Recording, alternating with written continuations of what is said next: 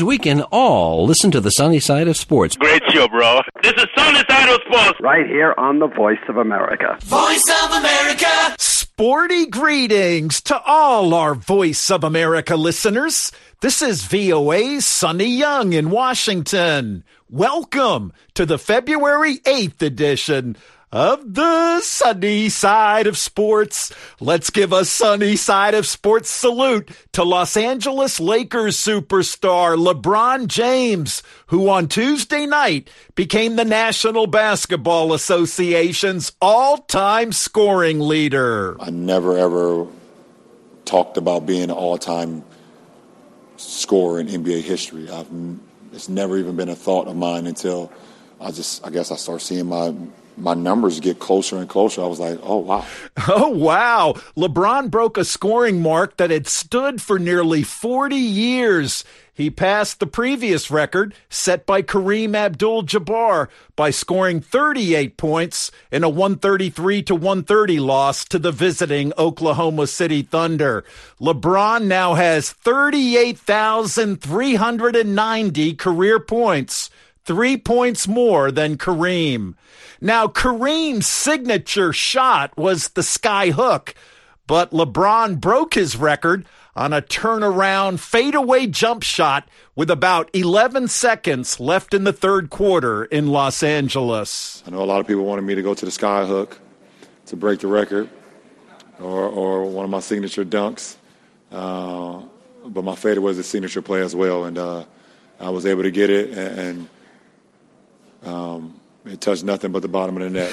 Nothing but net. LeBron says it was just an incredible feeling after he made his record breaking shot. Tonight, I actually felt like I was like sitting on top of the arena tonight uh, when that shot went in and, and the, the roar from the, from the crowd I'm not sure if I will be able to feel that feeling again. Meanwhile, the feeling among Lakers fans was one of excitement and anticipation during LeBron's record breaking pursuit. Just a few hours before tip off Tuesday night, two courtside seats were listed on Ticketmaster for $75,000 each. Yes, you had to be a high roller or a big spender to watch LeBron. Meanwhile, LeBron talks about the pressure he felt during his record breaking campaign. Didn't press myself, um, didn't, you know, over exude too much energy, um, you know, when it comes to, um, you know, the record. Um, I felt pretty good. Um, I felt in a good rhythm. Um, and once I get in a good rhythm, then I feel like I make any shot on the floor. LeBron hugged the previous record holder, Kareem Abdul Jabbar, who came out onto the floor after the record breaking shot. In a statement, Kareem said, and I quote, LeBron's career is one of someone who planned to dominate this game. He had the size and the talent to step right into the NBA, and he immediately had his effect. It's gone on for 20 years now. He has that indefinable essence that you call leadership that people want to get behind him. Kareem Abdul Jabbar saluting LeBron James. With more on LeBron James and his record breaking career, here's the AP's Norman Hall. Kareem Abdul Jabbar overtook Wilt Chamberlain's scoring record in 1984. Johnson looking for Kareem. He passes, guarded by Eaton. Kareem goes in. But later that year, the man who would surpass Jabbar was born in Akron, Ohio. LeBron James went from prep school to the pros at 19. James would play 11 years in Cleveland with a four-year break in Miami, where he impressed coach Erik Spoelstra with his work in games and practice. He doesn't get bored with that process. You know, you can tell he's like a computer. Laker coach Darvin Ham says James still works hard at being a complete player at age 38. He's just a kid who's who's grown before our eyes in the last 20 years at this level has done, done nothing but play the right way and make the play that's in front of him. NBA Commissioner Adam Silver says James breaking the record is impressive because of his style of play. I think it makes it that much more special that um, that he'd rather be known for his assists than his baskets. James's achievements include four NBA championships and two Olympic gold medals. I'm Norman Hall. Thanks, Norman. I mentioned Kareem Abdul Jabbar being courtside in Los Angeles on Tuesday night.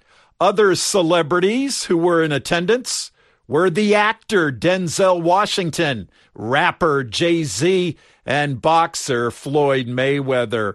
And LeBron's family was also there for the big occasion. LeBron's mother, Gloria, was in Los Angeles. LeBron's wife, Savannah, and let's not forget their three children, Bronny, Bryce, and Zhuri. Congratulations to LeBron James, the NBA's all time scoring leader. I'm VOA's Sonny Young in Washington, and you're listening to the sunny side of sports on the voice of America. This is the voice of America. Washington, Z, D.C.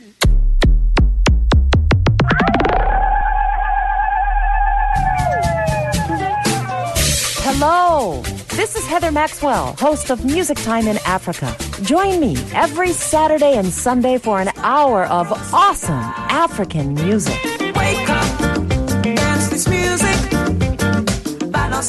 Like to stay on top of new music trends? Breakout artists? New releases? Maybe you just love the classic styles and artists of the past.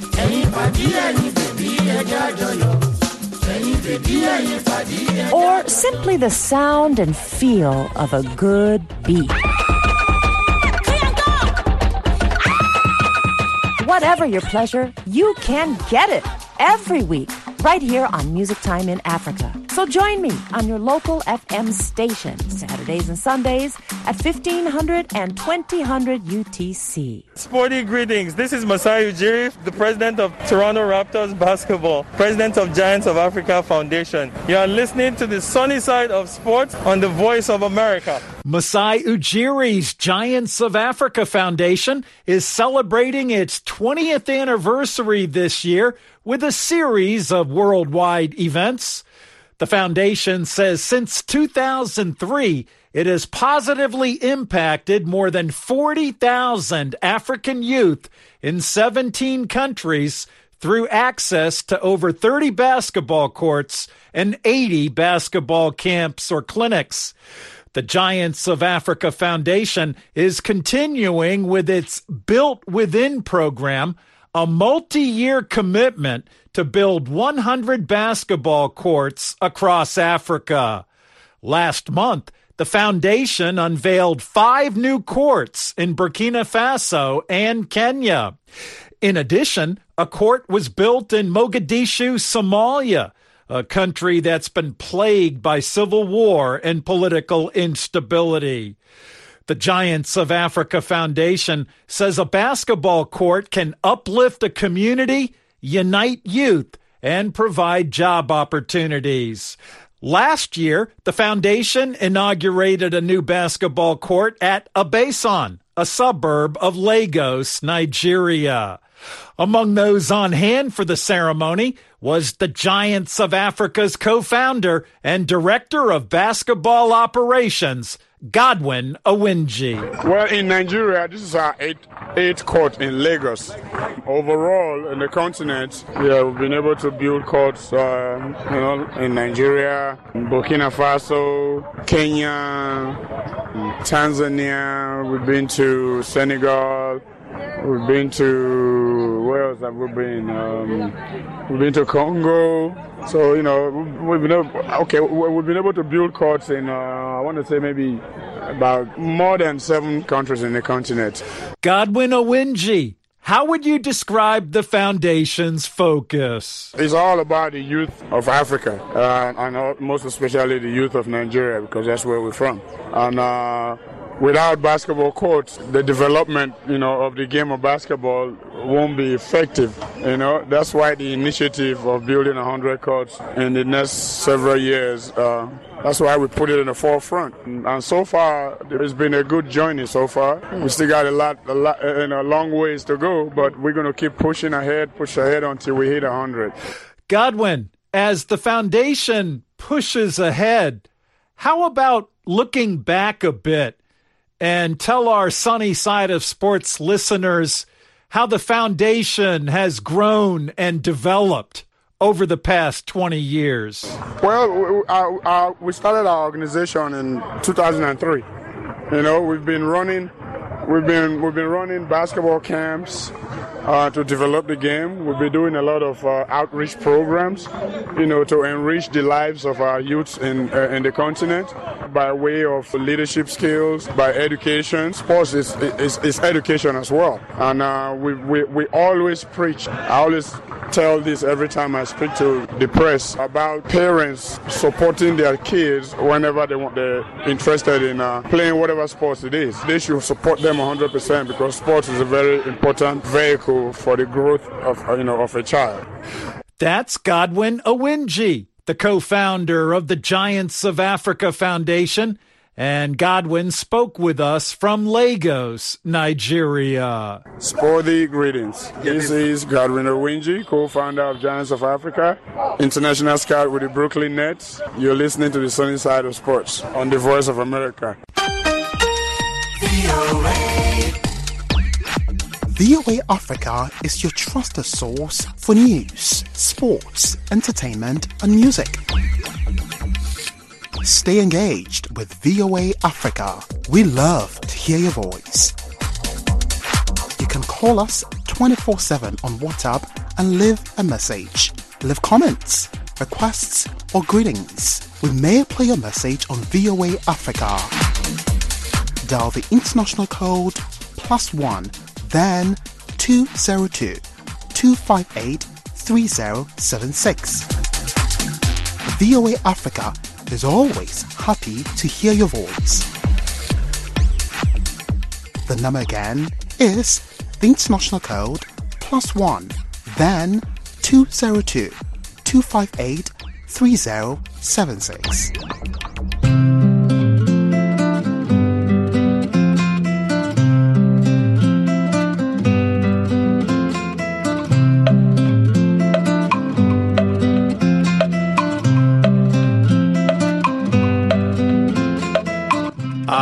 VOA's Sonny Young in Washington, and you're listening to the sunny side of sports on the voice of America.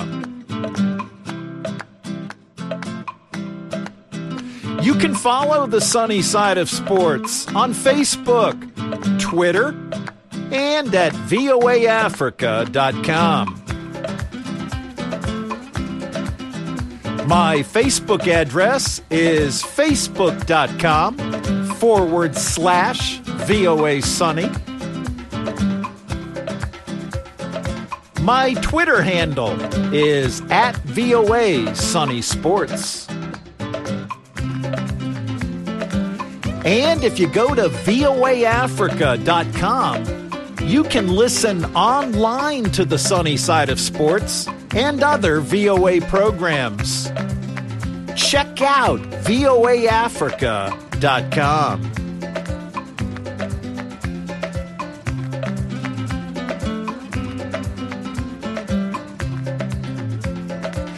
In African football news, 29 Nigerian referees recently received their badges to officiate in FIFA matches this year. Those decorated comprise FIFA referees, FIFA assistant referees, FIFA beach soccer referees, FIFA futsal referees, FIFA women referees, and FIFA women assistant referees. For reaction, Iron Mike Mbonye spoke with a Nigerian retired FIFA referee, Solomon Wokoma. Yes, I think first of all, I'm very happy that Nigerian Football Association still retain the 29th slot with FIFA, which is composed of about seven referees, seven assistant referees, four female referees, three assistant female referees, or four of them. Then the futsal and the beach soccer, they are still maintaining the list. I think it's still a welcome development for Nigerians because even some of the big football nations do not still sustain that number of referees in the list. So for Nigeria to have still retained that slot, uh, it's a welcome development and we are still happy, which means we still have more people on the list out there. For the 29 referees that received the badges to officiate FIFA matches this year, what should be done for them to be retained in subsequent years to officiate FIFA matches? Of course, uh, the FIFA badges are for a year, just for a period of one year, and within that year, you are also expected to defend the badge for the next year. So, for the badges that you see this year, it's expected to expire at the end of the year, which is 31st December 2023.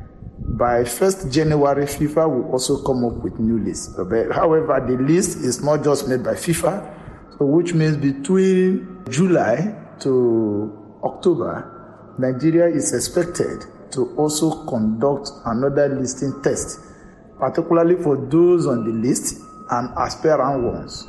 So those that couldn't make it will be dropped while forwarding the list for 2024 and will be replaced from the cream of the younger referees that we have abound in Nigeria. So basically, to defend your badge, you still need to do more, which is more of, first of all, it has to do with your physical fitness level. So you must be able to do the minimum physical requirement of what we call high intensity test.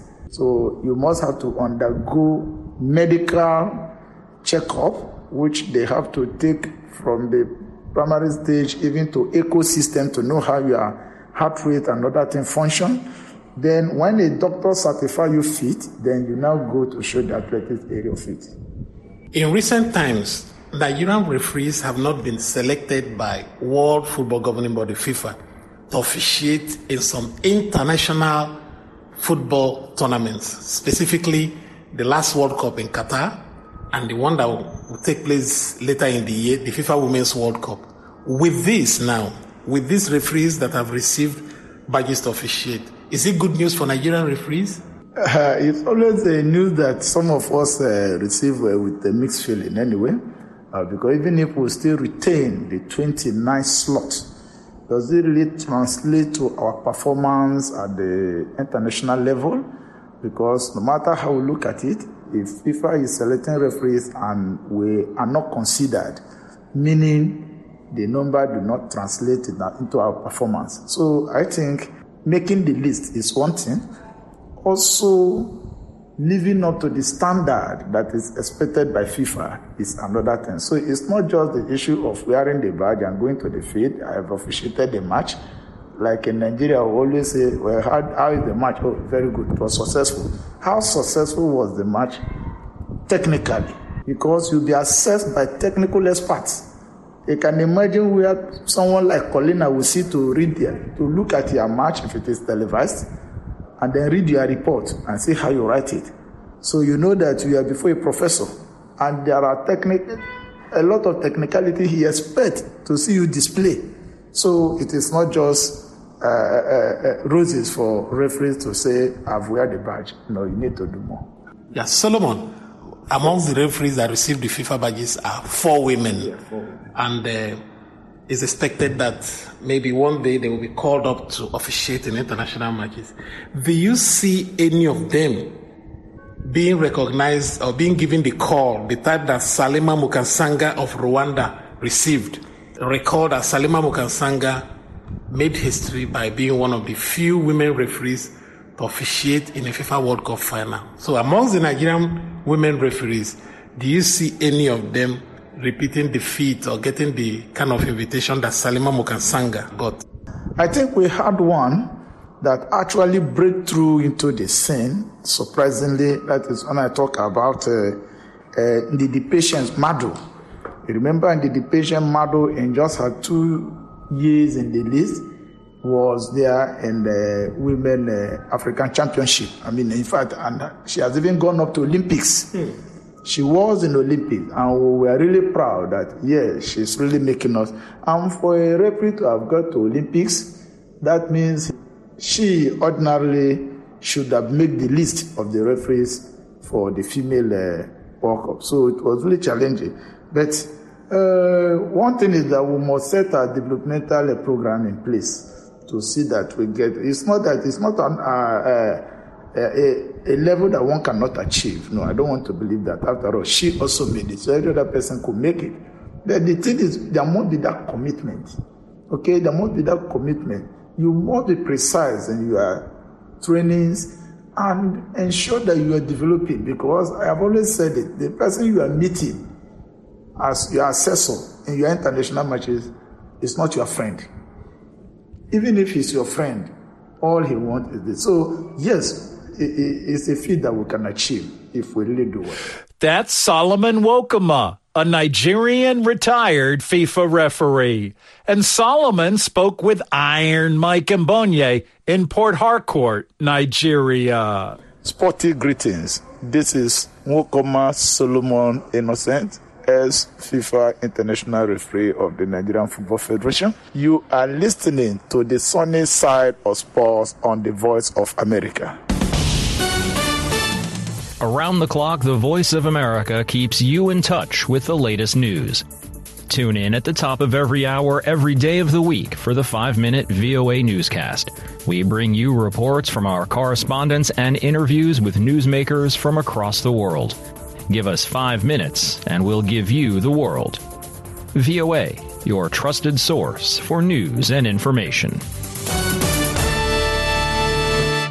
The 57th Super Bowl of American style football will be played Sunday, February 12th, near the western U.S. city of Phoenix, Arizona.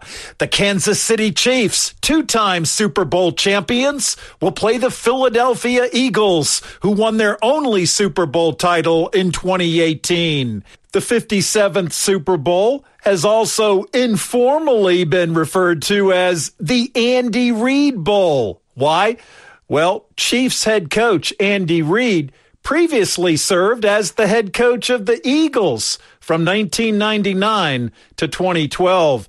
Andy Reid became the fifth head coach to face his former team in the Super Bowl. The older guys, I've got enough of them here that have been through it.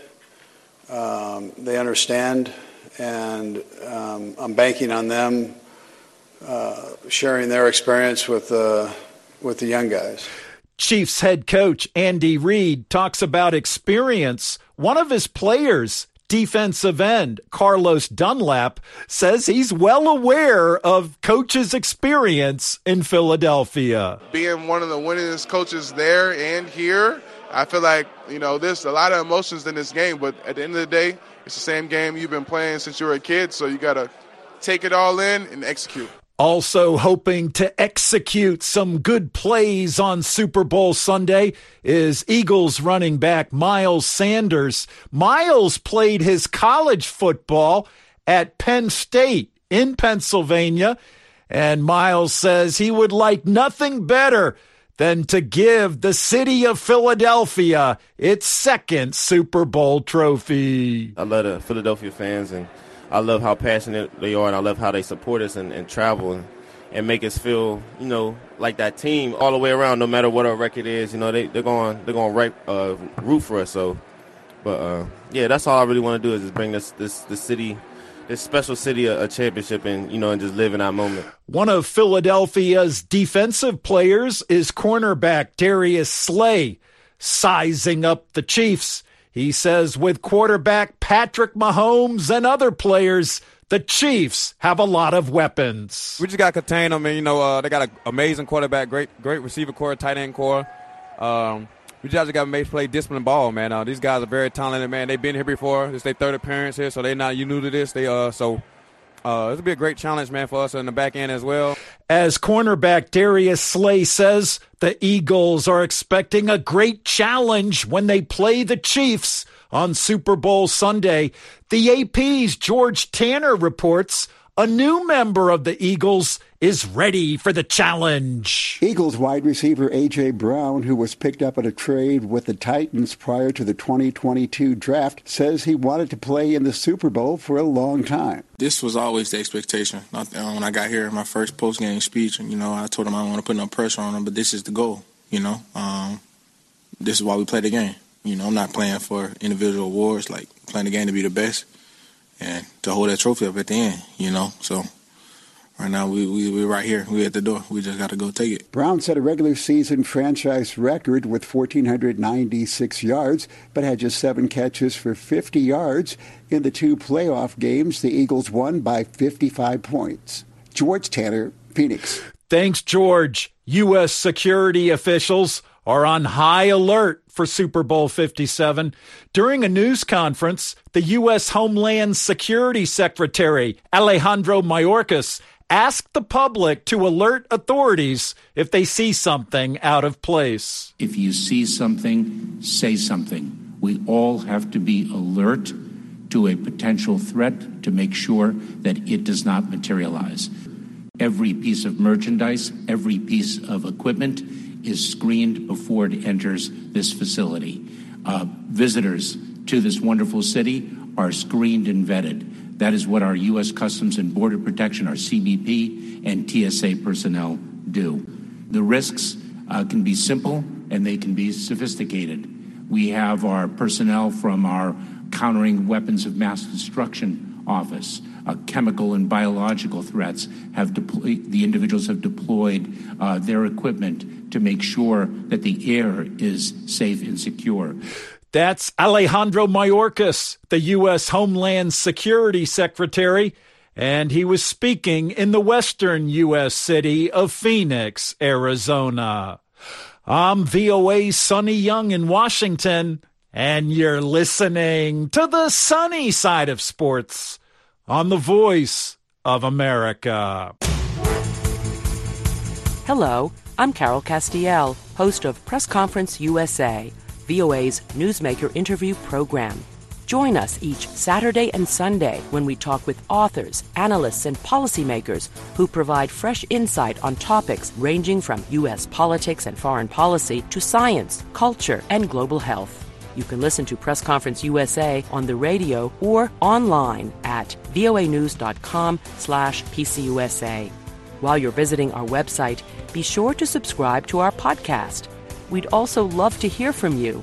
Just send an email to pcusa at voanews.com or connect with us on Facebook at facebook.com slash Carol Castiel VOA or on Twitter at Carol Castiel VOA. That's Press Conference USA every Saturday and Sunday on The Voice of America. Thanks, Carol. Finally, there will be more than a few bets on Super Bowl Sunday. In fact, one out of every five Americans is expected to bet on the big game. The AP's Rita Foley tells us more. 50 million American adults plan to bet on the Super Bowl, wagering $16 billion in all, says the gambling industry. That's more than double the amount from last year as the legal sports betting market continues to grow.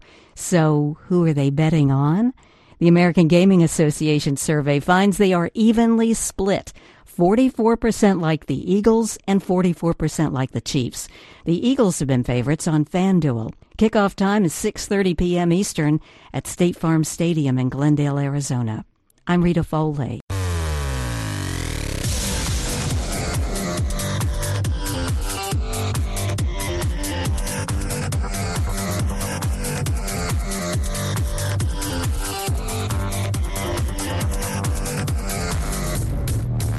And that wraps up the February 8th edition of the show.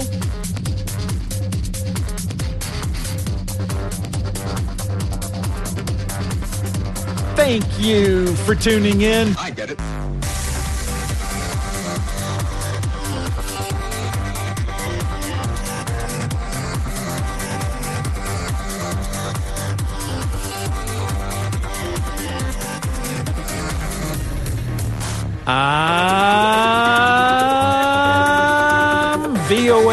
Sonny Young in Washington. And that's the sunny side of sports.